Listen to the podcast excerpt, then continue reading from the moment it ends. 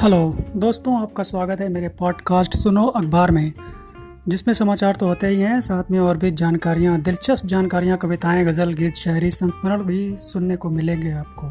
मैं लाया हूँ आपके लिए सुनो अखबार, जिसमें सबसे पहले एक शेर है जावेद अख्तर साहब का, जो कि मैंने संभार लिया है दैनिक भास्कर से।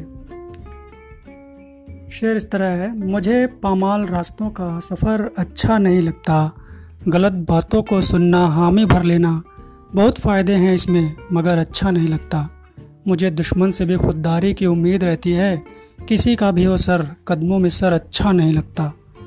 ये क्यों बाकी रहे आतिश जनो, ये भी जला डालो, कि सब बेघर हों और मेरा हो घर अच्छा नहीं लगता।